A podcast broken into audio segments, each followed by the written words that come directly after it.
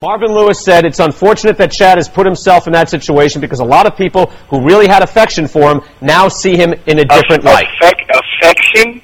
That's what he said, yes. Uh, affection? That's the problem right there. That's the problem.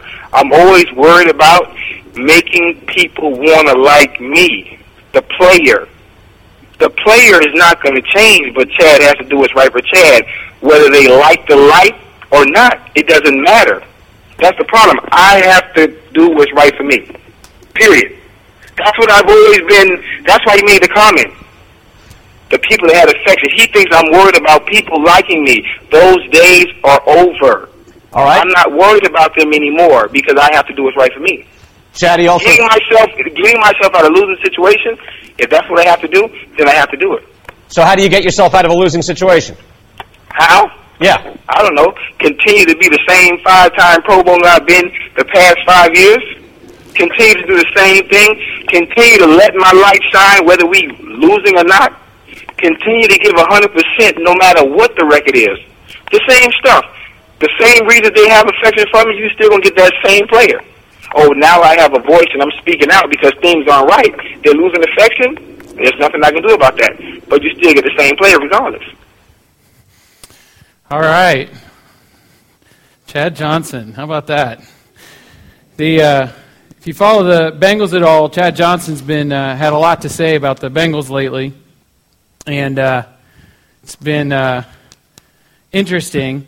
Um, I found this latest comment that you guys just showed or heard uh, really particularly interesting because um, he said the he must have said the word I or me or Chad because he likes to refer to himself in the third person, which is kind of weird. You know, Chad's got to do what Chad's got to do. All right, and uh, he uh, he is very very interested in himself, and uh, you know I was with a friend the other day and he was on the TV. We were at a little you know. Um, restaurant and he was on and saying all that stuff and my friend was like you know, Rick, uh, we just, our culture just makes people like that. You know, we just, we are a culture that makes people into, it's about me.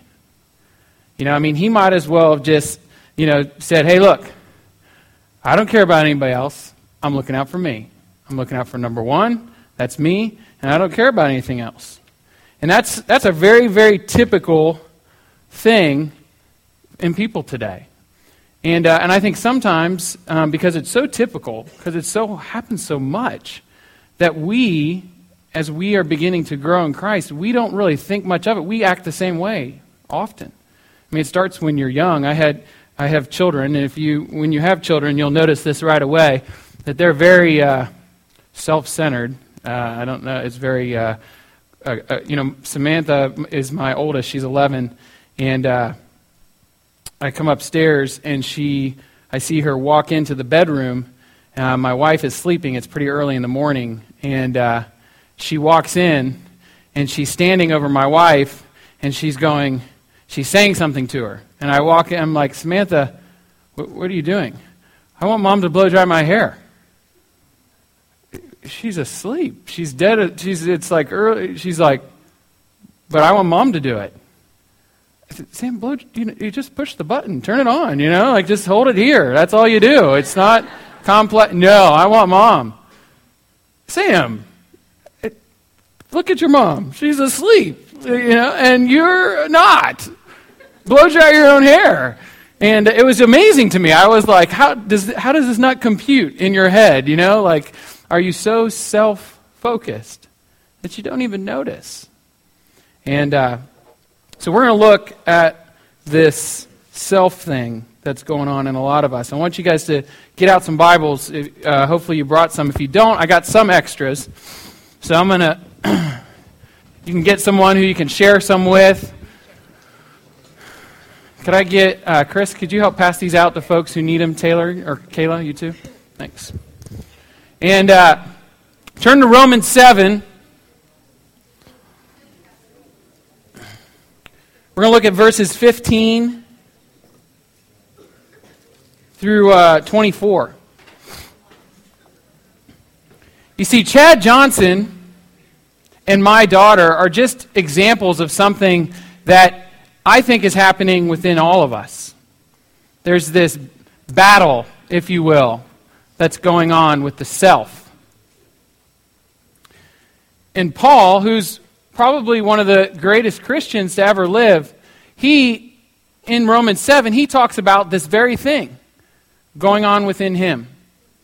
So I'm going to read uh, starting in 15, if you guys can follow along. It says, I do not understand my own actions. For I do not do what I want, but I do the very thing I hate. Do you guys ever feel that way? You know, like you, you, you, don't understand why you do what you do. You're like, I, I don't want to do that, but I did that. Why did I do that? That's what Paul's saying. He says, Now if I do what I do not want, I agree with the law that it is good. So now it is no longer I who do it, but sin that dwells in me. So he's talking about this sin, this self that dwells in him. For I know that nothing good dwells in me, that is my flesh. For I have the desire to do what is right, but not the ability to carry it out. For I do not do the good I want, but the evil I do not want is what I keep on doing. You guys have things in your life that you're trying to stop doing you just can't, or you haven't, you've tried and failed. Now, if I do what I do not want, it is no longer I who do it, but the sin that dwells in me.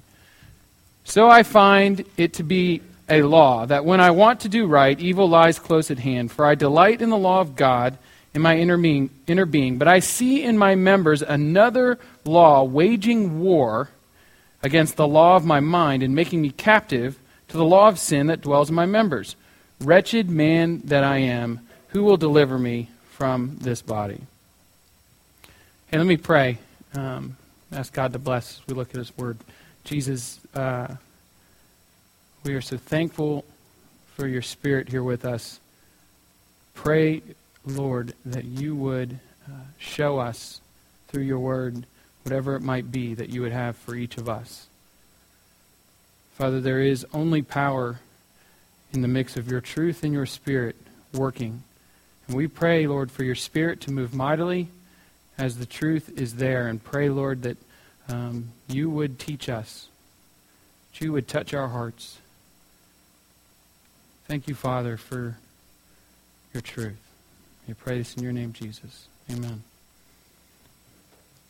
Um, see, there's this as Paul is saying here, there's this battle going on inside you battle to self, right? And the battle to do what's right. I mean, can you guys identify with that? Can you think? And, and the self is always there. I mean, if you're really honest, I mean, I hope no one, I, if you're thinking, oh, I'm not that selfish, you know, my, my sister, she's selfish. She's really selfish, but I'm not selfish. You know, like, if that's kind of you, I just think I would encourage you to really think about that for a second. You probably think about yourself far more than you realize you think about yourself. You know, I mean, every single one of you, if you look at a photograph and you know you're possibly in it or you're in it, who's the first person you look at? You. I mean, really, honestly, do you ever look at a photograph and look at all the other people? I mean, I remember one time my wife, uh, when she was young, looking at some of her high school pictures, and they were cut with people cut out of them. And I, I what's, why are there people? So I didn't like those pictures of me. I was like, okay, that's weird, but yeah, I understand. You just didn't like them, so you cut yourself out and threw them away. You know, but that's isn't that how we are a little bit, a little focused on ourselves? I see it all the time. I, I talk to people, and I, there was a this happened just the other day. Girl comes up to me and, Rick, you're not gonna believe what you know, I was talking to so and so, and and she said this stuff about me, and uh, or she, she, I could just tell by the way she was talking to me that she was really angry at me. I know she hates me, and uh, and this is just horrible. And and I'm like, really? Do you really think that? She, I said, did she say that? No, but I could tell. I could just tell by the way we were talking. Okay, and I'm not lying. The other girl comes up to me and says, Rick, I know that girl. She, she hates me. I could tell by the way we were talking. Like, she just doesn't like me.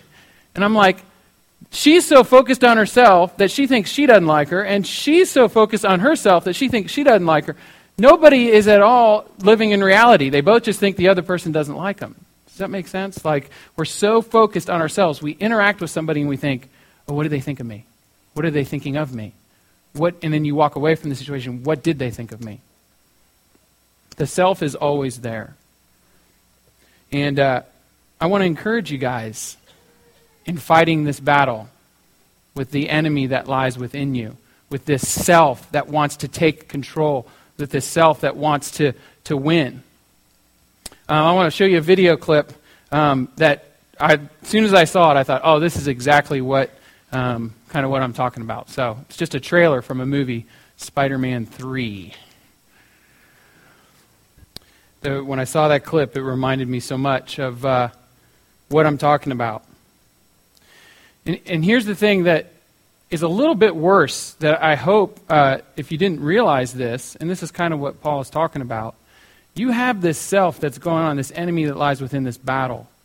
And the worst part of it is, is that you, you really are helpless. Um, there's, uh, the Bible goes on and talks about how you are a slave to sin without Christ, that you can't do anything. Your friends who don't know Jesus, they are slaves to that self that we're talking about. Whatever that self desires, they're a slave to it. They have to do what it says. Is that, am I making sense of that? Because um, everybody's a slave to something. You know, you're either uh, a slave to this desire or that desire, whatever it is that you want. You're a slave to that, okay? And you, you will follow that. And that's the way it is for everybody. The greatest thing, though, is if we're going to read on here about what Jesus does for us in this battle against ourselves. Starting in verse 25, read with me. It says, Thanks be to God through Jesus Christ our Lord so then I myself serve the law of God with my mind, but with my flesh I serve the law of sin. Therefore, there is now no condemnation for those who are in Christ Jesus. For the law of the Spirit of life has set you free in Christ Jesus from the law of sin and death. Free. This is it. If you, you know, we sing the song, My Chains Have Fallen Off. Could you answer that question? What, what chains? What chains bound you? What have you been set free from? It's this. You've been set free. You no longer have to say yes to all the ungodliness, to all the selfishness, to all the things that are out there that the world tells you you have to do. You don't have to say yes to those things anymore because of Jesus you can now say no to those things. You can be like Steffi and you can make those decisions to say no to the things that people are telling you you're supposed to do. You can make decisions to not live for yourself and live for others. The, uh, in 1 Corinthians 10, it says, No temptation has yet seized you that is not common to man, but God is faithful, and he will provide a way out when you're faced with temptation. God promises that there's nothing now that can come into your life. This is such a wonderful thing about your relationship with Christ. So when you sing about your chains falling off, or you sing that God has set you free, now you know what He set you free from. You're not a slave anymore to sin. You're not a slave to that self anymore. Now I know it's still there, isn't it? The battle's still there. But isn't it awesome to know that you don't have to say yes? You don't have to do that stuff. You don't have to do it anymore. The uh, I want to tell you guys a story. It's a true story about uh, Leonardo da Vinci, um, and he's a famous painter. He painted the um, the Last Supper. You guys, we have a picture of it. That right there. Um, very famous painting. Uh, da Vinci um, painted this. It took him 10 years to paint this painting. Uh, I, am not really into art, so I don't know why that would take him 10 years, but, uh, but it did take him 10 years. He's actually, um, the government actually hired him. That was his job, was to paint. And they, his job was, okay, hey, listen, Da Vinci, we want you to paint the Last Supper, a picture of the Last Supper.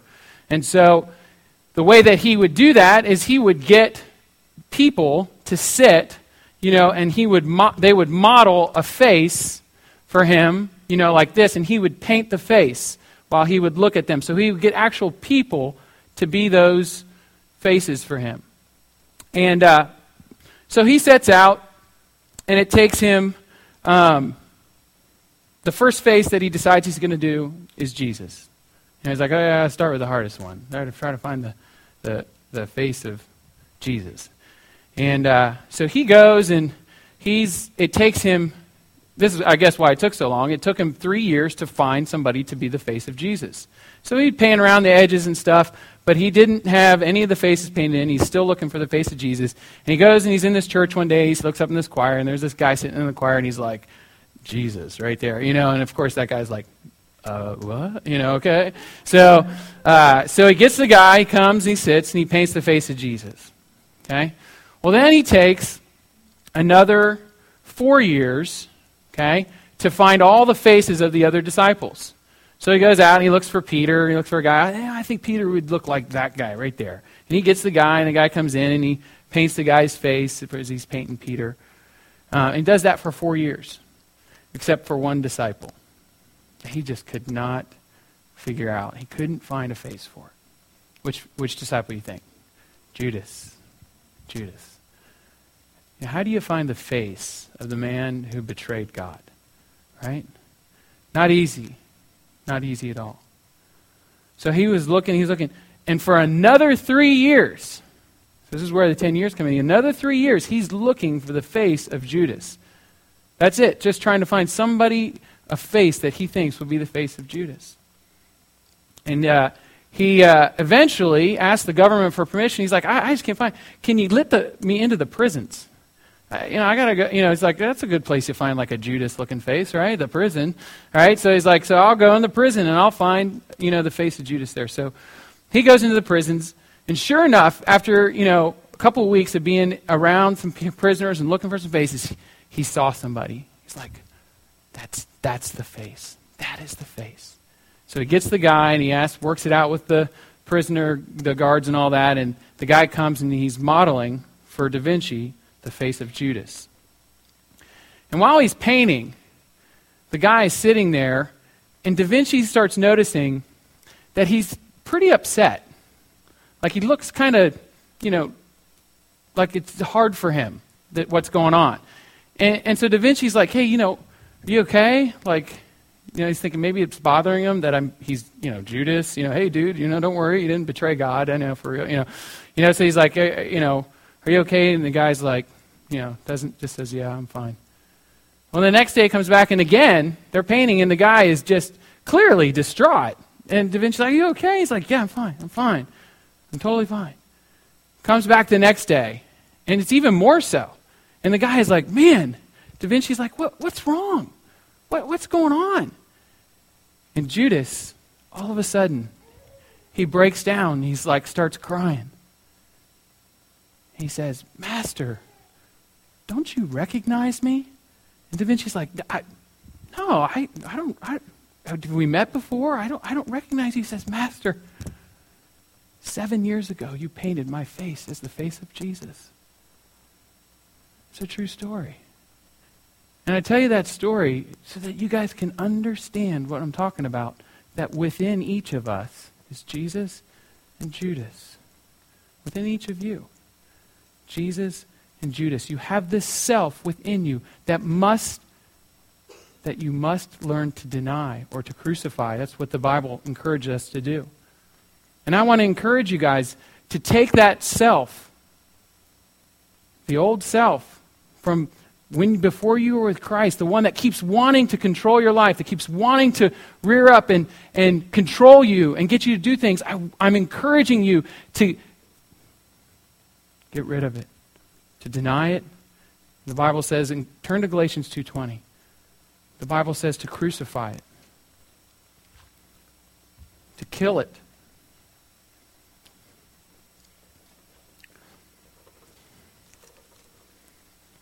Galatians 2:20.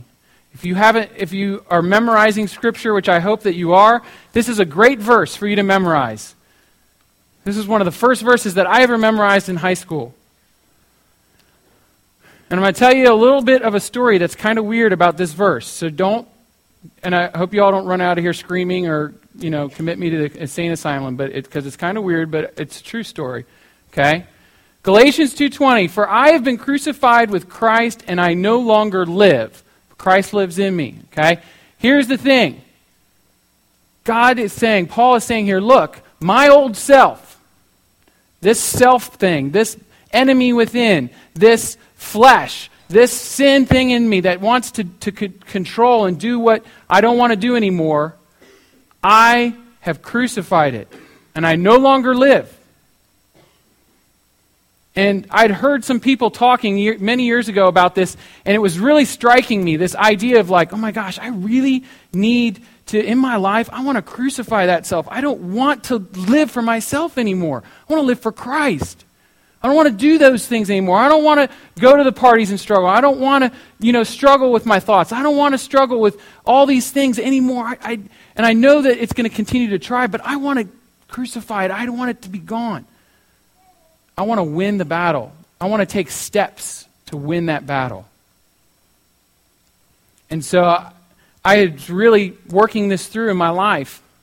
And uh, if, if you've heard me talk before or you've heard me share things, every now and then, okay, I might like, uh, I have dreams, okay? Maybe like once a year, I'll have a dream. I mean, we all dream. Like, everybody dream?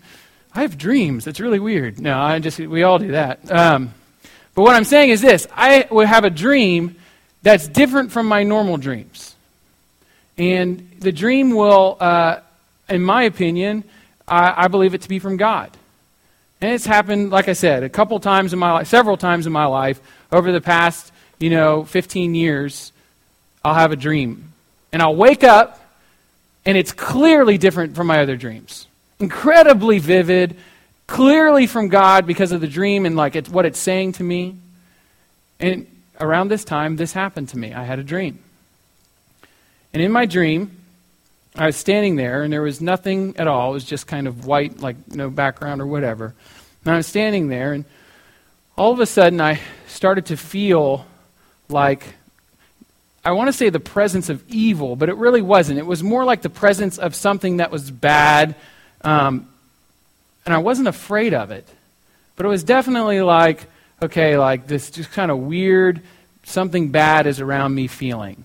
Okay, you guys maybe felt like that before. And so I, all of a sudden this comes over me. It's really strong. And kind of from the side here walks in. Now, this is, this is years and years ago, and I've never forgotten. A guy walks in, okay, and it's an old man, I can tell at first. And uh, and as the old man gets closer, I'm obviously aware that what I'm sensing is him. He kind of gets closer and looks up, and as soon as I see him, I realize that he is not weak and frail like an old man. So he's like he looks old, but but immediately I'm struck by his like strength and his like power. And I wasn't afraid, but I immediately knew that although he's old, he wasn't um, powerless. And so there's this old man, and he, he's there, and, uh, and I hear a voice say, Crucify the old man. And in the scriptures, okay, one, at one point it talks about, it refers to the self, the, the self as the old man, as the old man, okay, and it says crucify the old man. And in my mind, I didn't actually uh, touch him or anything, but you know how in a dream you can like do something that you, you know it's just kind of weird? Like but I, I what i did is i, I basically knew and i said okay. And so i put him on a cross and watched him die. Just the just put him on a cross and watched him die and then he was there again and i had to do it three times so three times i did that and the third time he died and i woke up now in my life i woke up and I was very encouraged. I thought, this is it.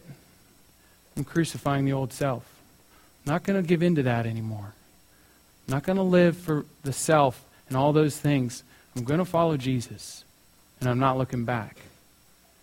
And there was a shift in my life. And, and I'm encouraging you to do the same.